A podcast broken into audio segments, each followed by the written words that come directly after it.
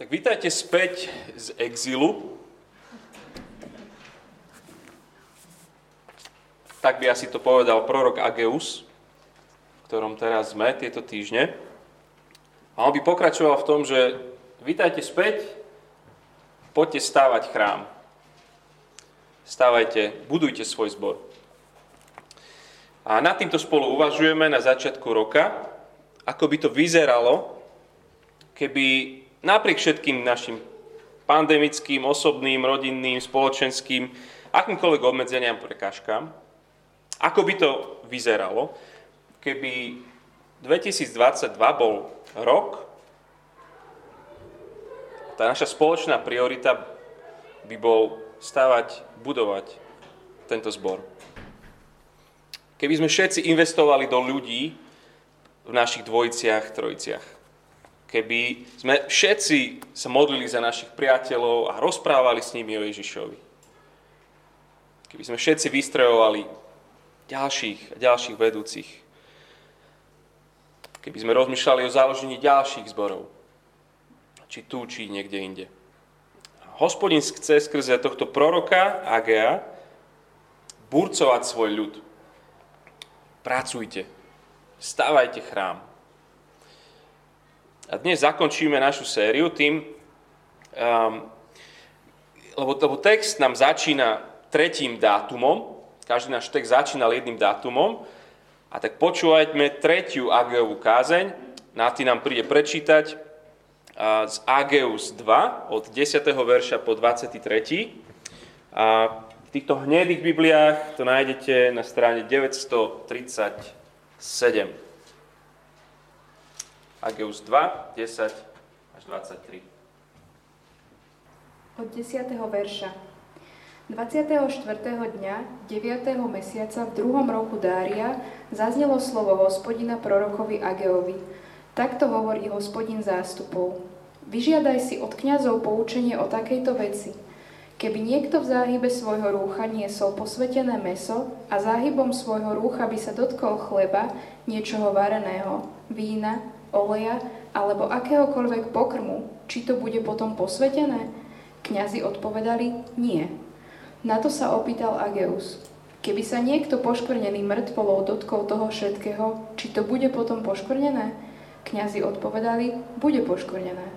Na to odpovedal Ageus, takto je to aj s týmto ľudom a takto je to aj s týmto národom predo mnou. Znie výrok hospodina a takto je to aj s každým dielom ich rúk čokoľvek tam obetujú, je poškvrnené. Teraz však pozorujte, čo sa bude diať od dneška a ďalej, ako sa vám vodilo predtým, než bol položený kameň ku kameňu na hospodinovom chráme?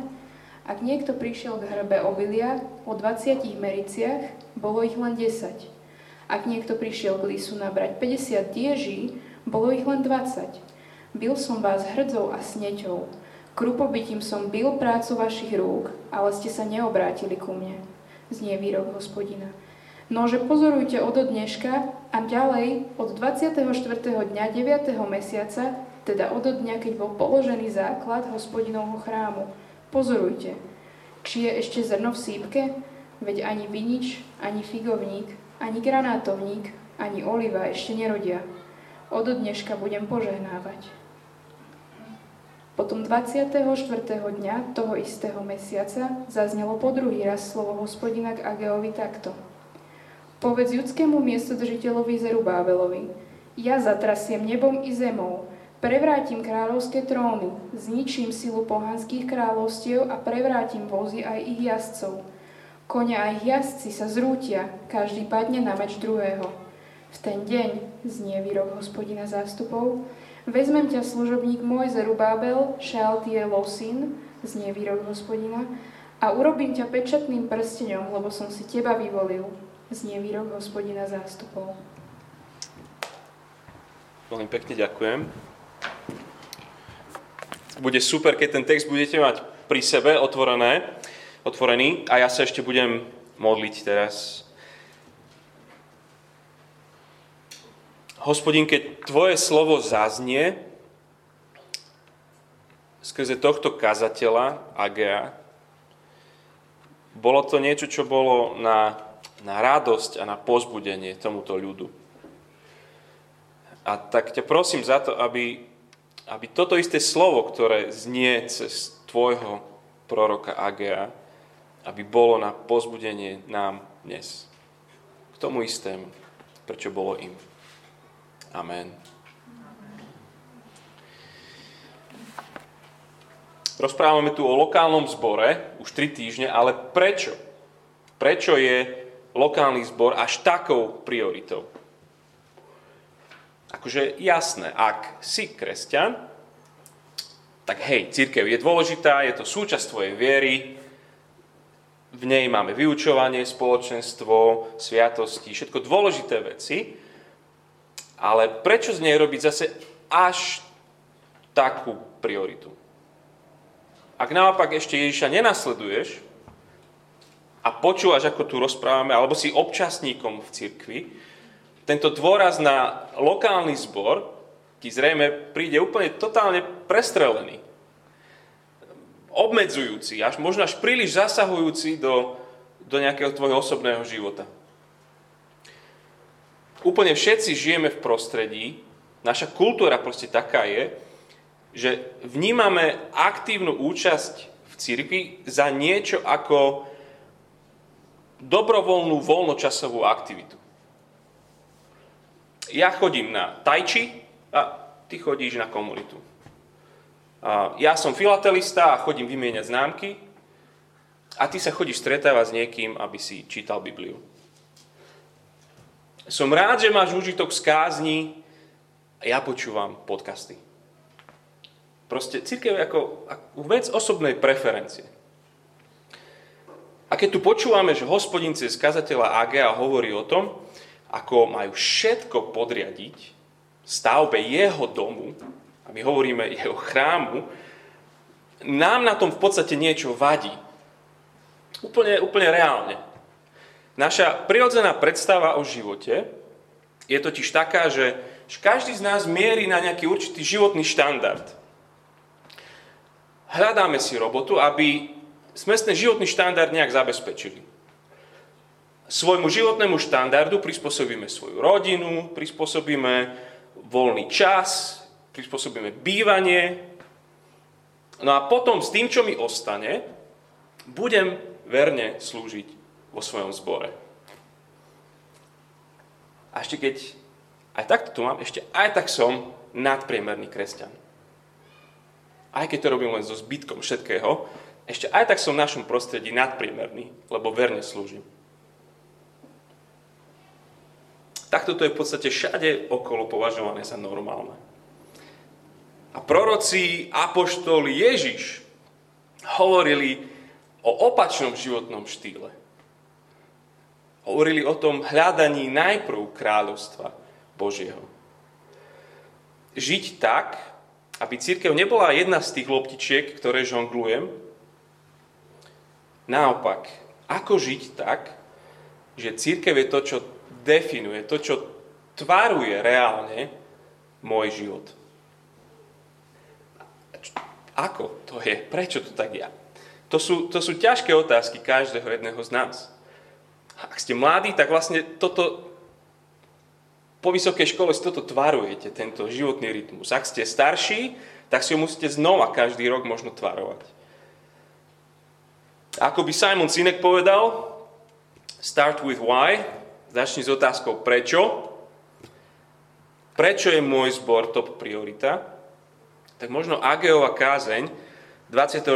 dňa 9. mesiaca v druhom roku perského kráľa Dária nám pomôže.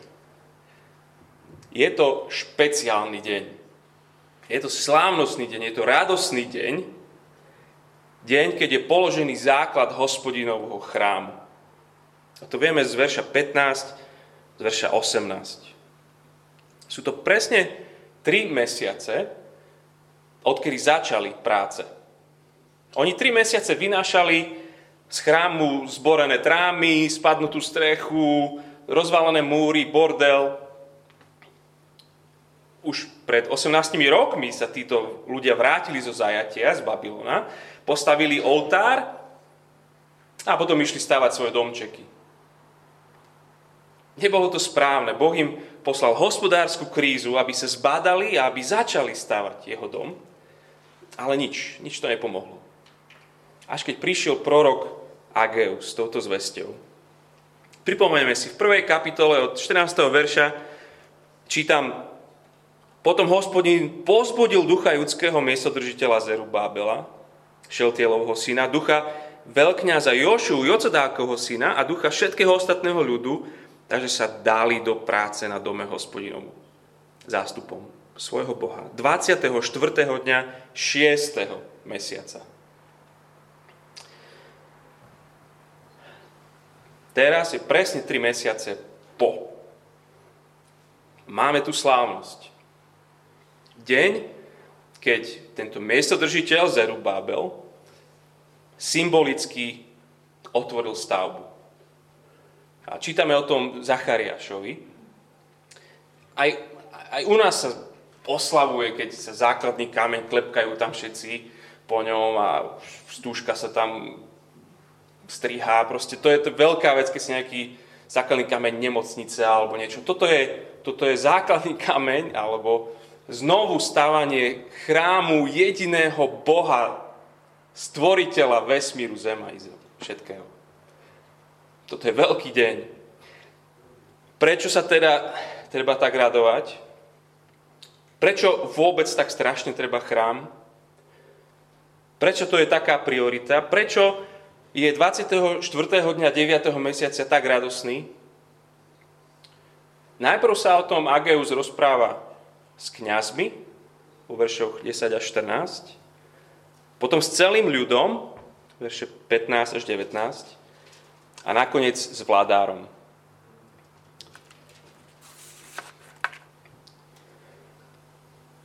Venujeme sa budovaniu chrámu, budovaniu zborov, lebo, prvá vec, lebo v církvi sa dozvedáme o Božom zmierení.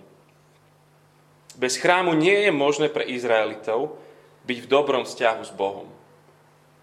Majú síce oltár, kňazi prinášajú obete, ale Boh je vzdialený. Nie je uprostred nich. Logika tohto rozhovoru v tých veršoch 10 až 14 nie je až taká zložitá. Ageus dáva otázky kňazom, ktoré sa týkajú rôznych zákonov rituálnej čistoty. A máme ich v 3. knihe Možišovej, v Leviticus. Ide o to, že nič nečisté, nič, čo je poškvrnené hriechom, nemôže byť v prítomnosti čistého, svetého Boha. A problém, ktorý tu počiarkuje v týchto veršoch, je v tom, že, že poškvrnenie je nákazlivejšie, než je svetosť. Verš 12 sa pýta, prejde svetosť z niečoho posvetného na niečo, čo je obyčajné? Kňazi hovoria, nie. Verš 13, ale prejde poškvrnenie, prejde jasné. Jasné, že prejde. Čiže svetosť neprejde, ale poškvrnenie prejde. A v týchto časoch je ľahké si to ilustrovať na COVID oddeleniach. Môže sa zdravie lekára preniesť na pacienta? Nie. Nemusíte byť odborníci. Môže sa choroba pacienta preniesť na lekára? Môže. Preto nosíme tie biele celotelové a všetko toto. Nedokážu šíriť svetosť. Ale rozšírovať nákazu bez problémov. Všetko len poškvrňujú. Potrebujú očistiť, potrebujú, potrebujú chrám. Je len jedno miesto, kde môže mať svetý Boh blízky vzťah s hriešným človekom. Chrám. Nie je chrám, nie je vzťah. Nie je chrám, nie je priateľstvo. Nie je chrám, nie je zmierenie. A inak príbeh chrámu je možno najdôležitejším príbehom, ktorý spája celý príbeh Biblie. Adam a Eva boli v chráme Božej záhrady. Boží ľud v krásnom vzťahu so svojim Bohom. Keď zhrešili, museli z tohto chrámu preč. Národ Izraela bol adoptovaný Boží syn, aby mal vzťah so svojim Bohom. Preto Boh Mojžišovi prikázal, aby postavil svetý stan, aby mohol byť uprostred svojho ľudu so svojim synom. Preto neskôr Šalamún postavil nádherný chrám. A preto teraz oni stávajú chrám. Lebo hospodin chce mať vzťah so svojim ľudom.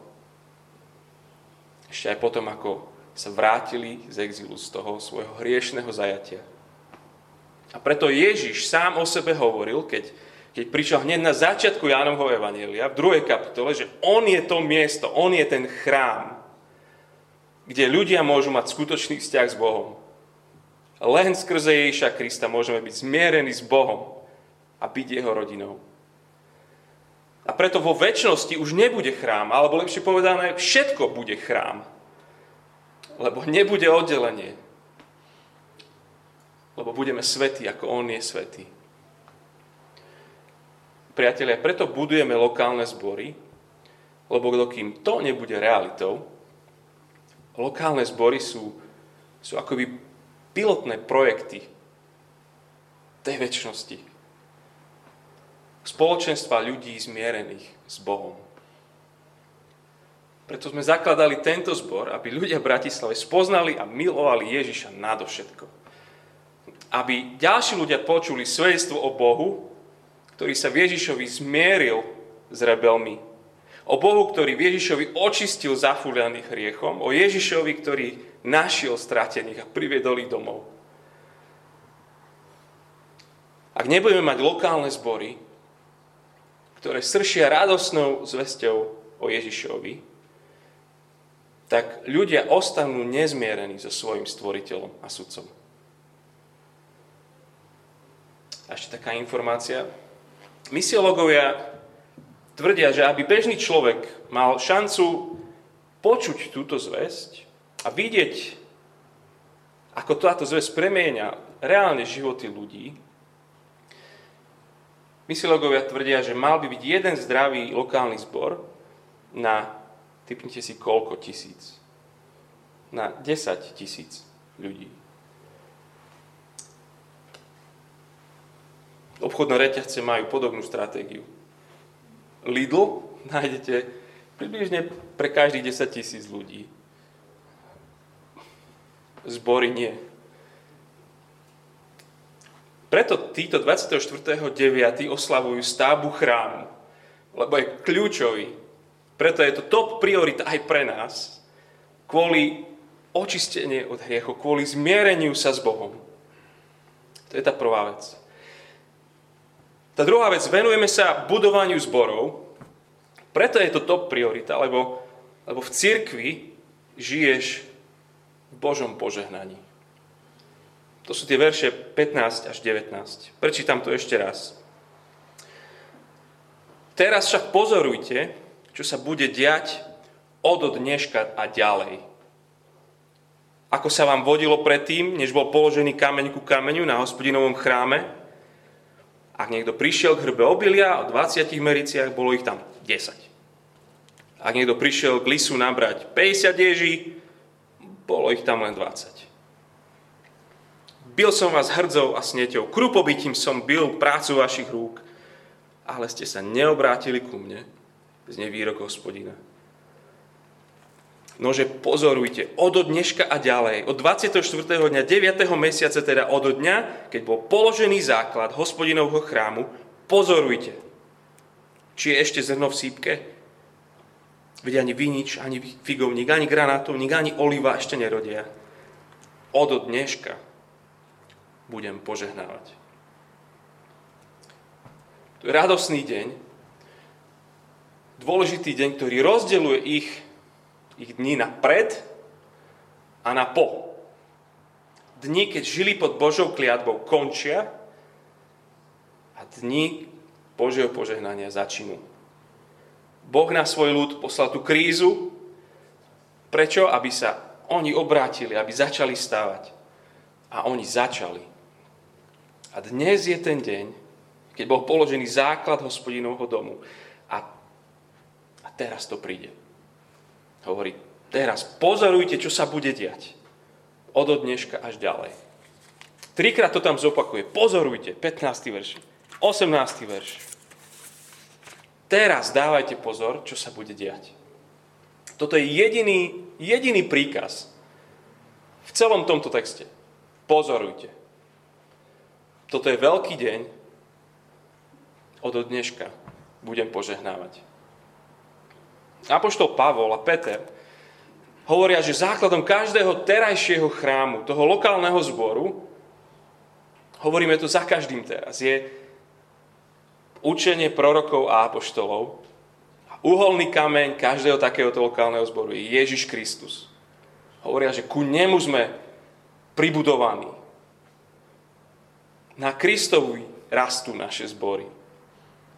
My lepšie evanelium nevymyslíme, lepšiu, nič, nič múdrejšie, nič krajšie. Boh zakladá svoje zbory na svojom slove. Zachraňuje ľudí a vytvára z nich stavbu a chrám, ktorý potom on naplní svojim duchom to byť v Kristovi, byť súčasťou tohto chrámu, znamená podľa mňa viac, než my dokážeme oceniť. Pre nás je také obyčajné možno. Ageus hovorí, počúvajte sem, pozerajte na to Božie požehnanie. A preto sme čítali tento text s Efezanom, pretože Pavel hovorí, veriacim v Efeze, pozerajte na to požehnanie, ktoré je vaše v Ježišovi Kristovi. Tak domáca úloha pre nás, nás pozbudzujem, aby možno najbližší týždeň sme každý deň pomaly prečítali ten, ten hutný, bohatý text. 3, verše 3 až 14 z prvej, z prvej kapitoly listu Efeským. Možno skôr ako staneš z postele, pomaly to prečítaj. Skôr ako pôjdeš spať. Jediný, jediná výzva tohto textu je pozoruj. Pozoruj. Na toto sa zameraj. Kto si v Kristovi? Čo je to za požehnanie, ktoré je teraz naše? Toto je ten základ, na ktorom budujeme. Trojediný Boh, ktorý žehná svoju církev. A keď to budeš čítať, daj si jeden veľký pozor je to spoločná realita. Všetky tie slovesa, čo tam sú, sú v množnom čísle. Je to realita ľudí, je to spoločenstva, ktoré sú zabudovaní v lokálnych zborov. Pozeraj, čo je naše v Kristovi. Církev ako Božia nevesta, ako zhrenica jeho oka. Církev, to najšpeciálnejšie vlastníctvo, ktoré, ktoré on má na, vo svojom stvorenstve. Božie deti. Preto je to radosná vec, keď sa buduje chrám, pretože to je to, čo on najviac miluje, to, čo najviac chce. Církev je nielen spoločenstvom zmierených, je aj spoločenstvom nekonečne požehnaných. Pozerajme, oceňujme to. A to tretie nakoniec, venujeme budovaniu zborov pozornosť, preto to robíme, lebo za tretie, v cirkvi, v cirkvi žijeme pod Božou vládou. Církev nie je demokratická inštitúcia. Sme pod autoritou a vládou kráľa. Najväčšieho možného. Hospodin vládol svojmu ľudu cez svojho kráľa. Požehnanie alebo prekliatie prichádzalo na ľud skrze kráľa. Kto im tu teraz vládne, tomuto Božiemu ľudu? Perský kráľ Darius, nie judský. Lebo hospodin opakovane skrze mnohých prorokov svojmu ľudu povedal, že on skončil s ich krávmi. Už Konec. Počúvaj slova proroka Jeremiáša. Jeremiáš hovorí, že slova hospodina, že ako žijem, znie výrok hospodina, keby Jojakímov syn Konia, judský kráľ, bol pečatným prstenom na mojej pravici, strhol by som ho odtiaľ. Akože žijem, keby bol ten judský kráľ pečatným prstenom na mojej pravici, ja ho strhnem odtiaľ. Už nebude. Nebudú králi. 24.9. je obrovský deň oslavy, lebo slovo hospodina zaznelo po druhý raz v ten deň. A od verša 21 čítam. Povedz judskému miestodržiteľovi Zerubábelovi, ja zatrasiem nebom i zemou, prevrátim kráľovské tróny, zničím silu pohanských kráľovstiev a prevrátim vozy a ich jazdcov. Kone a ich jazdci sa zrútia. Každý padne na meč druhého. V ten deň znie výrok hospodina zástupov, vezmem ťa, môj služobník, Šeltielov syn, Zerubabel, znie výrok hospodina, a urobím ťa pečatným prstenom, lebo som si teba vyvolil, znie výrok hospodina zástupov. Neopustil svoj ľud. Hospodin zvíťazí a dosadí svojho kráľa. Hospodin určite obnoví svoju vládu. A tak trochu sa to udialo za tohto miestneho vládára Zerubábela, lenže on obnovil chrám, ale po Peržanoch prišli Médi, nie Židia, po nich Alexander Veľký, no a po Kurékoch prišli Rímania. Tak kde je ten Boží král? A to je jedna z tých najdôležitejších zvestí Evanelii, že Ježiš, skutočne Ježiš je ten Boží kráľ. On obnoví vládu nad Božím ľudom. Možno si pamätáte, na jeseň sme boli v knihe Skutkov a hovorili sme, že na nebo vstúpenie to je na trón sadnutie Ježiša. A to je kľúčová udalosť celých dejín. Ježiš skutočne aj dnes vládne neobmedzene a, a neohrozene. Jeho vláda by mala byť zrejmá v jeho ľude. V skupinách, miestnych spoločenstvách ľudí, ktorí sa jemu klaňajú. Tam jeho vláda by mala byť viditeľná, zišná, evidentná raz sa všetky mocnosti a všetci mocní podriadia pod jeho vládu. Ale dovtedy je církev taký trailer, ukážka toho, aké to je byť pod vládou Krista. Vládne svojim slovom. A jeho církev sa radosne podvoluje a poslúcha. Církev sa modlí, nech, nech sa stane tvoja vôľa, ako je v nebi, tak nech je aj tu na zemi. Církev volá a túži potom dni, keď už toto sa naozaj skutočne stane vo svojej plnosti. A zároveň nás posiela do celého sveta, aby sme vyzývali všetkých, nech sa, nech sa podriadia tomuto kráľovi. Príďte, zmierte sa s ním. Církev je spoločenstvom ľudí, ktorý, ktorým vládne kráľ Ježiš. Ako to vyznávame spolu, nie sme sami svoji, my jemu s ďačnosťou, s radosne patríme. Veď on je kráľ, ktorý, ktorý dáva svoj život za, za svoj ľud. On je kráľ, ktorý, ktorý zaplatil za nich svoj dlh. On je kráľ, ktorý sa hriechom stal za nás. Toto je kráľ, ktorému patríme. Pre ktorého žijeme. Skutočne len jedna jediná inštitúcia, ktorá, je milióny inštitúcií, je len jedna jediná, ktorá vytrvá do väčšnosti. Nie je to štát, nie sú to vďaka Bohu ani naše ministerstva a úrady, nie je to dokonca ani rodina. Ani naše, aj tie naše rodiny sú dočasné. Jediná väčšiná inštitúcia je Božia církev. Spoločenstvo zachránených, spoločenstvo zmierených, spoločenstvo, ktorí sú v jeho požehnaní, ktorí sú pod jeho pánstvom, ktorí patria pánovi a patria jeden druhému. Každá mestská časť Bratislavy potrebuje nové zbory, Záhorie ich potrebuje, Horná Nitra ich potrebuje a Orava.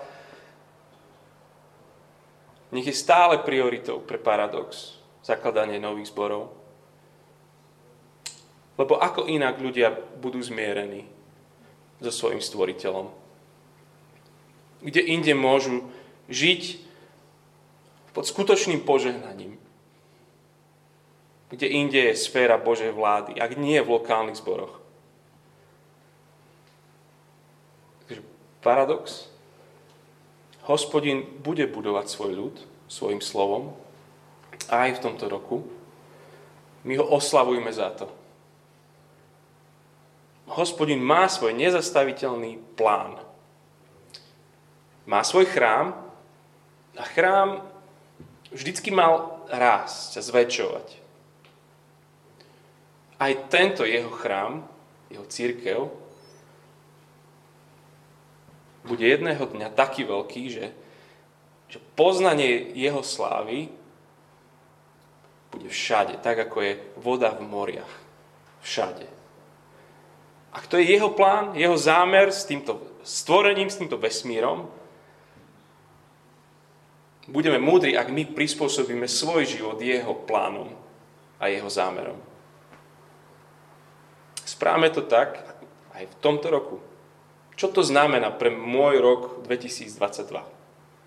Aby som nie jeho volal do svojich plánov, do svojho kráľovstva, vylepši mi to, vytuninguj mi moje túžby, plány, záväzky, ale čo sú tvoje plány, hospodin.